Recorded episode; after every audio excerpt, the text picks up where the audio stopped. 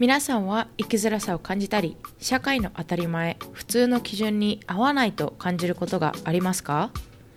もし答えが Yes なら You're in the right place. Sunny Days in the USA シーズン2では人生という地図上であなたを助けるコンパスになりますようにをテーマに皆さん一人一人が自分らしくあなたのオンリーワンな人生を歩む手助けができればいいなと思っています。はい皆さん。サニーデイズイン USA へようこそ。今日も聞いてくださってありがとうございます。今日はタイトルにもある通りアメリカの大学 MBA プログラムの1年目が終了したのでそれの振り返りとどのように入学したりとかあと学費はどのように、え、やりくりしているのかなどについて話したいと思います。まずまず最初に言っておきたいのが、えっと、大学によって必要な、えっと、科目だったりとか書類等が違うので自分の行きたい大学希望校を何個かに絞ってそこの大学が求めている書類だったりとか求めている、え、必修科目等を取らないとまずはあの入れないとは思うんですけどもアメリカの大学院の MBA どこも大体同じような、えー、ポリシーがあると思うのでそのお話をしたいなと思います。まず最初に、えー、アメリカでも日本の大学でもいいと思うんですけども GPA、えーと、成績ですねが必要になってきます。でアメリカの MBA のプログラムどこの大学によっても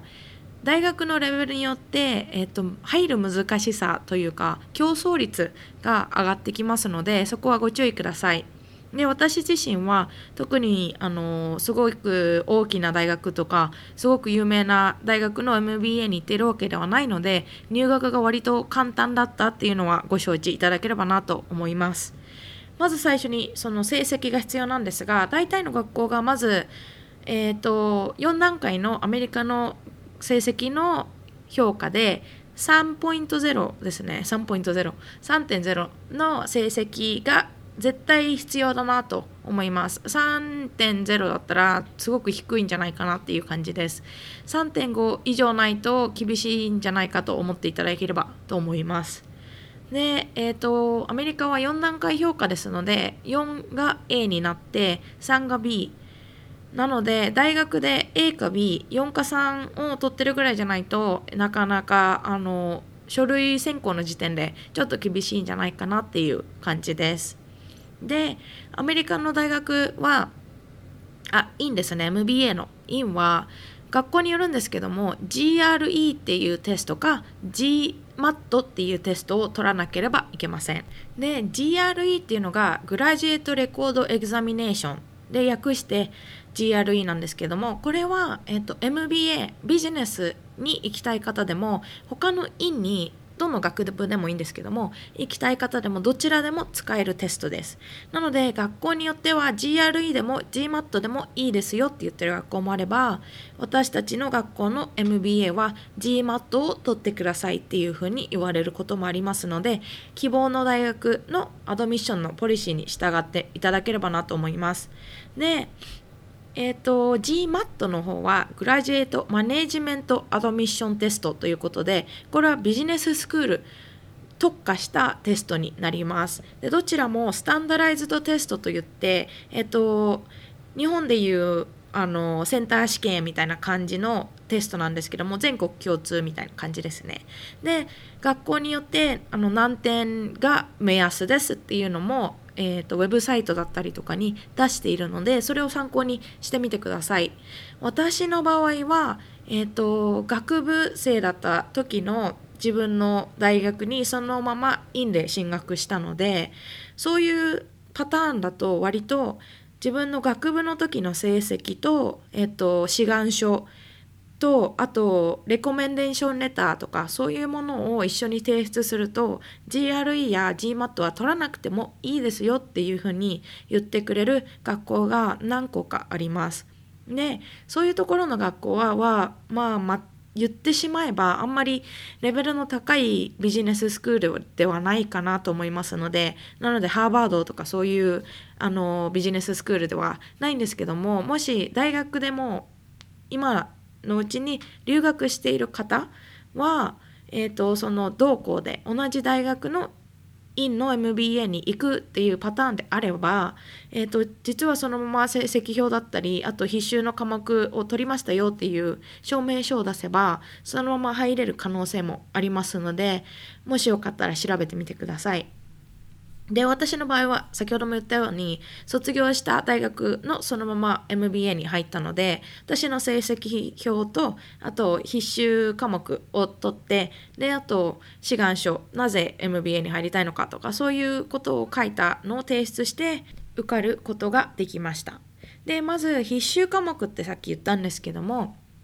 大学によって院によって違いますのでそれもご注意いただきたいんですが私の場合学部の勉強が全くビジネスとは関係なかったのでもともとビジネスに関する、えーと、授業は何も取っておりませんでした。なので MBA に入りたいってなった時に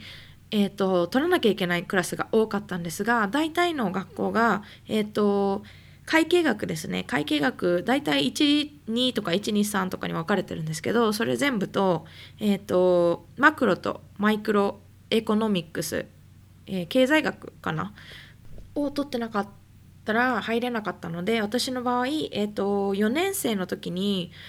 あの MBA に行こうってなったので私5年大学に行ってたんですけども5年目の時にそのクラスを取ったりとかしていました。で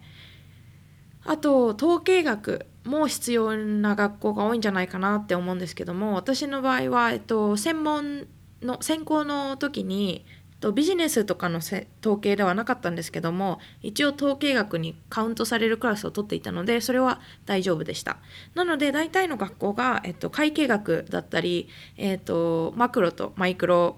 とかそういう系のやっぱりビジネスのバックグラウンドがないといけないのでそういうクラスは絶対に取ってないといけないっていうふうになっているかもし MBA に、えーと、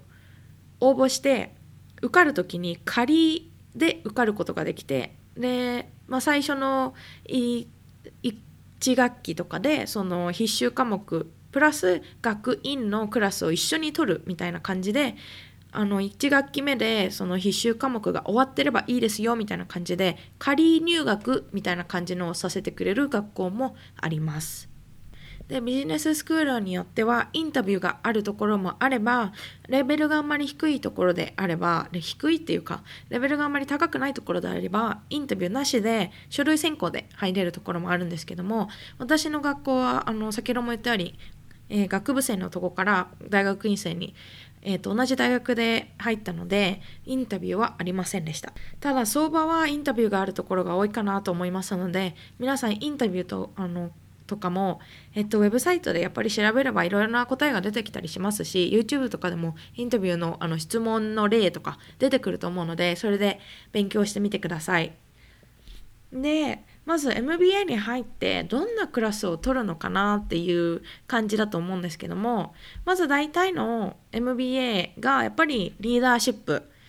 あと人事系の話マーケティング経営えっ、ー、とで戦略系ですね。であとアカウンティングとかファイナンスとか経営学とかあ違った。あ会計学とかそういう系のを枠組みとしてその中でクラスを取るっていう感じになると思います。で、私の場合、私の学校は、えっ、ー、と、MBA のプログラムの中に、コンセントレーションって言って、まあ、集中コースみたいのがあるんですけども、それが何個か違うのがあって、私の場合は、えっ、ー、と、ビジネス、違う、ヘルスケアマネジメントっていうのと、ヒューマンリソースマネジメントっていうのですね、医療系のマネジメントの集中コースと、あと人事系の集中コースを2つ取っています。で MBA の中でこれは絶対取らなきゃいけませんっていう授業が決まっていてそれを絶対取らなきゃいけないのとそれプラスで、えー、エレクティブっていうんですけども自分で選んで取れるクラスがあってそれの中で集中コースの授業を取ればその集中コースが自分の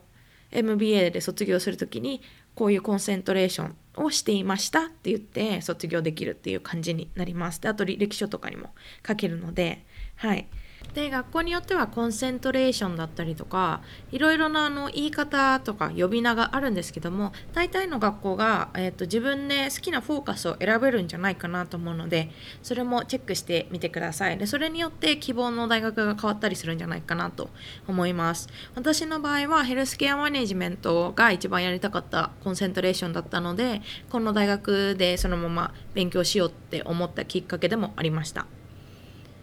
でえっ、ー、と私がえっ、ー、とですねその基本のクラスで好きだったクラスは、え、ー、と組織の行動とリーダーシップのクラスでえっ、とちょっとサイコロジー心理学みたいなのも入っててリーダーシップも入っているっていう感じのクラスだったんですけども、えーと、組織の中でのどうやって文化を作るのかとかであとリーダーとしてどのような、えー、アプローチでえーと、自分の部下たちをこう指導していけばいいかとかそういうクラスだったんですけどもそれは割と面白かったなと思いますね今でもあの仕事をしている中でちょっと振り返ってみたりとかしてノートを見たりとかしてあこういうふうにちょっとアプローチしてみようとかすごく応用の利くクラスだったなと思います。でもう一つは私のその concentration health care management のクラスだったんですけども私は public health のクラスを取ってでそれは、えっと、アドボカシーのクラスで、まあ、声を上げる。で、えっと、キャンペーンをしたりとかそういうクラスでそのセメスター学期中の中で授業はあったんですけど一つプロジェクト大きなプロジェクトがあってで自分の好きなトピックをアドボケイトする。それでキャンペーンを作るみたいな感じのクラスだったんですが私はえっと移民の方と医療っていうことで、えー、特に違法で来た移民の方がどのように、えーと、医療を受けられるかとかどういうサービスがあるのかとか、えーと、違法の人だからといって医療を受けられないのは、えー、違うんではないかみたいなそういう呼びかけをするキャンペーンの、えーと、プロジェクトをしました。でそれはプロ、えー、と自分でウェブサイトを作ったりとかあとローカルなお私の住んでいる地域の、えー、ノンプロフィットの方々にお話を聞いたりとかであと日本でいう議員の方とかとお話をして、まあ、お話はメールだったり電話だったりだったんですけどもを聞いてどのような法律がそういう違法の移民の方を助けるための法律だったり移民の方を助ける法律だったりっていうのが、えーと作られているのかとかそういう話を聞いてキャンペーンをしていくっていうクラスだったんですが私はそれがきっかけで、えっと、ちょっと将来の見方が変わったっていう感じだったのですごく良かったクラスだったなって思います。で多分日本人の方で海外の MBA に行かれる方は、えーと、チャレンジなのがやっぱり英語だと思うんですね。でやっぱり欧米の方って自分の意見をはっきり言うとかであの日本人の方で働いていらっしゃる方が MBA を取りに来るっていう風になって別に社会経験が不足しているとか経験不足だからうんぬんっていうことではないと思うんですけどもただただそのどうやって自分の経験をこう伝えるかとかそれをもとにどのようにその意見を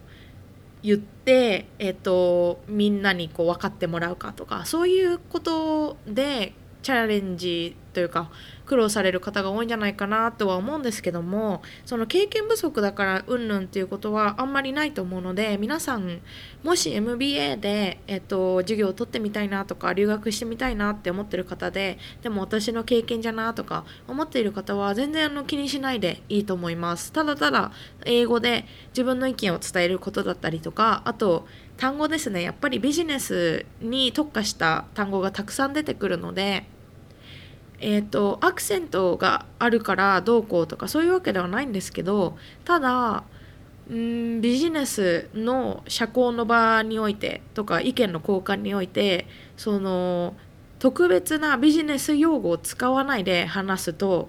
ちょっとこう舐められたりする時とかってあると思うんですねでそれは業界によってそれぞれだと思うんですけどビジネスはビジネスでやっぱり特化した言い方とか言い回しとか表現の仕方とかもあるのでそういうのはできるだけあの準備をしていく中で学んでいければいいんじゃないかなと思います。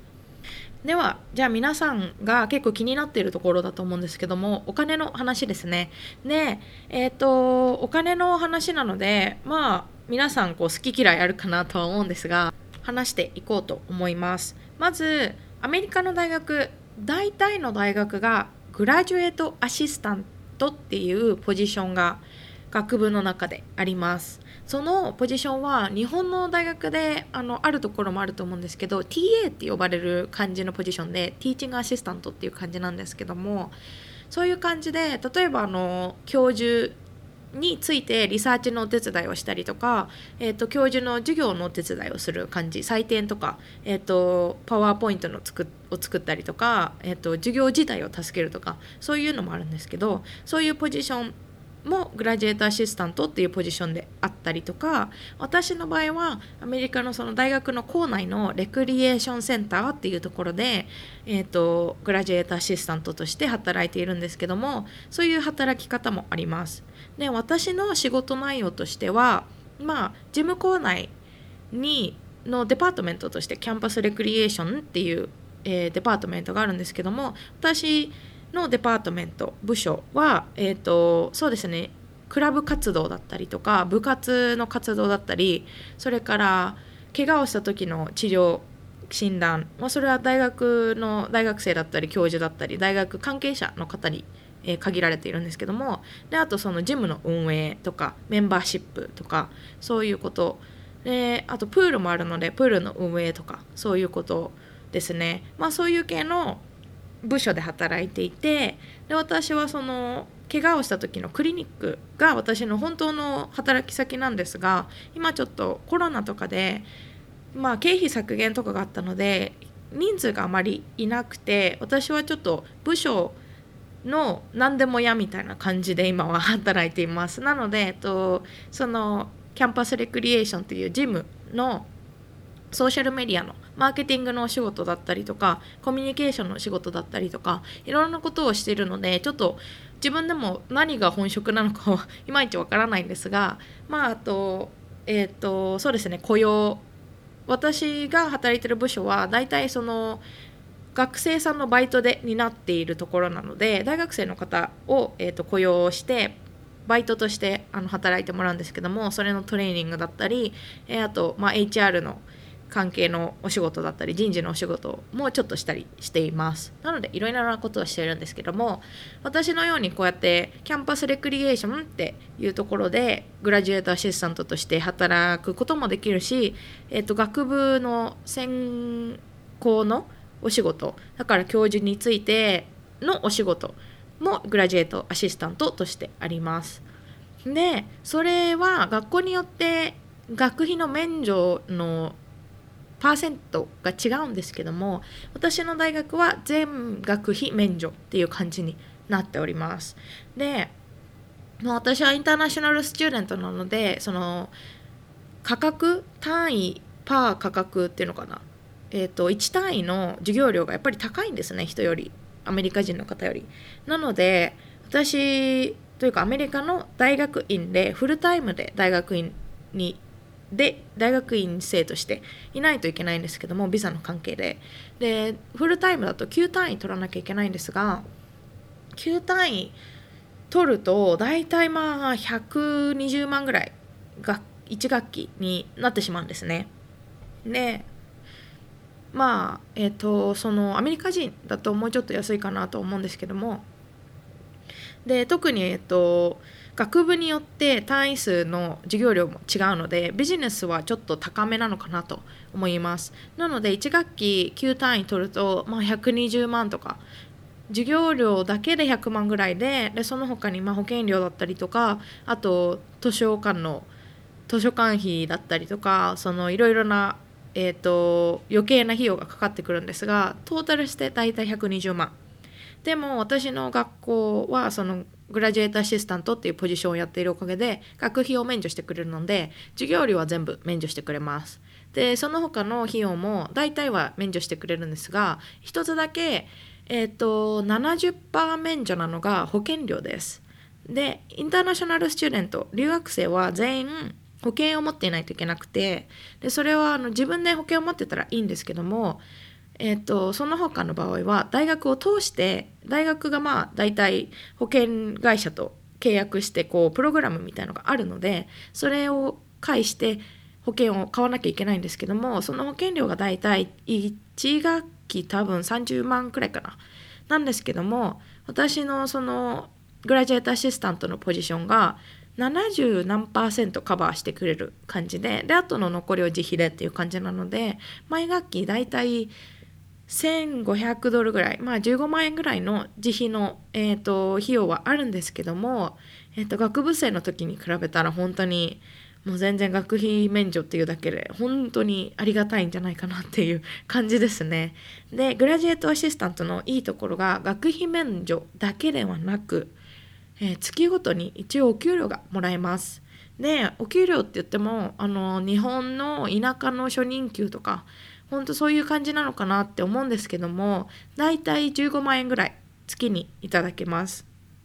で学校によってはまあ、えーと2週間に1回払われるところもあれば1ヶ月に1回払われるところもあると思うんですけど私の場合は月末月始に、えーと、お給料15万円いただいてで、まあ、1ヶ月ごとにお給料をいただくっていう感じででグラジュエートアシスタントとしては週に20時間働いてで週に他の20時間は学校に行くっていう感じなので一応その時間の拘束的にはまあ普通に雇用されているぐらいの時間の拘束はあるんですけどもお仕事をするっていう面では20時間弱ぐらいかなっていう感じです。でこのその他の時間は自分の、まあ、授業の時間だったり勉強の時間だったりいろいろなことに、えーと、避けるので割とすごくいいんじゃないかなっていう感じです。なのであのもし大学留学をしている方を考えている方で、えーと、院で留学したい方はグラジュエートアシスタントっていうポジションをぜひぜひ考えてほしいですただグラジュエートアシスタントといっても、えーと、一応留学生としてビザが下りるので最初のあの銀行証明だったりとかそういうのはちゃんとしなきゃいけないので銀行証明ってあの大学院2年間の学費が銀行の中にあるかっていうのをチェックされるのでその分のそのお金は必要なんですけどもグラジュエートアシスタントのポジションをあのオファーされていればそのお金を払わなくても毎学期学費が免除になるのであの一応なんというか銀行証明のためにお金を集めて銀行証明だけ出してビザさえ降りればあのその後はえ、ー、とそんなに負担のかからない留学ができるんじゃないかなと思うのででえーと、州によって生活費のレベルが違うと思うんですけども私の住んでるネブラスカ州はだいたいアパートメントがうーんと2部屋ベッドルーム2部屋で、えーと、バスルームが1個で、えーと、800ドルぐらいかな相場が800ドルぐらいだと思うのででまあルームメイトとかとシェアすればだいたい1人400ドルぐらい。プラス食費とか生活費他のお金があってで、まあ、600ドル700ドルとかにしてもその後の分は手取りであのお金がもらえるので本当にいいあのポジションじゃないかなと思いますのでもしグラジュエートアシスタントだったりとかあと MBA 留学そして、まあ、学部でも学院でも留学に興味がある方はもしあの質問とかがあれば私に聞いてくださればあの全然答えますのでぜひぜひ私にインスタだったりとかメールだったりとかでコネクトしてください。では皆さんの一日がサニーデイズになりますように。それではさよなら。